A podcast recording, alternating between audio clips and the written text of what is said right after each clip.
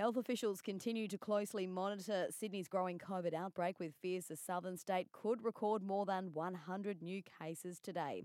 For now, Queensland's border remains open to New South Wales as cases remain contained to lockdown areas which are under hotspot declarations.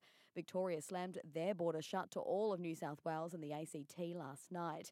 Yesterday, Queensland recorded one new COVID case, a returned traveller in hotel quarantine. While more Sunshine Coasters lined up to get the jab over the weekend, with another 887 people vaccinated, that takes the total number of Sunshine Coasters who've received the jab up to more than 65,000. In other news, a four week trial gets underway today over the 2018 Strawberry Needle Saga.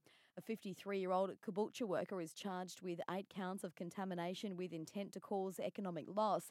The incident crippled the strawberry growing industry on the Sunshine Coast for months and sparked national hysteria. A 17 year old motorcyclist died in a two vehicle crash at Cooran on Saturday night.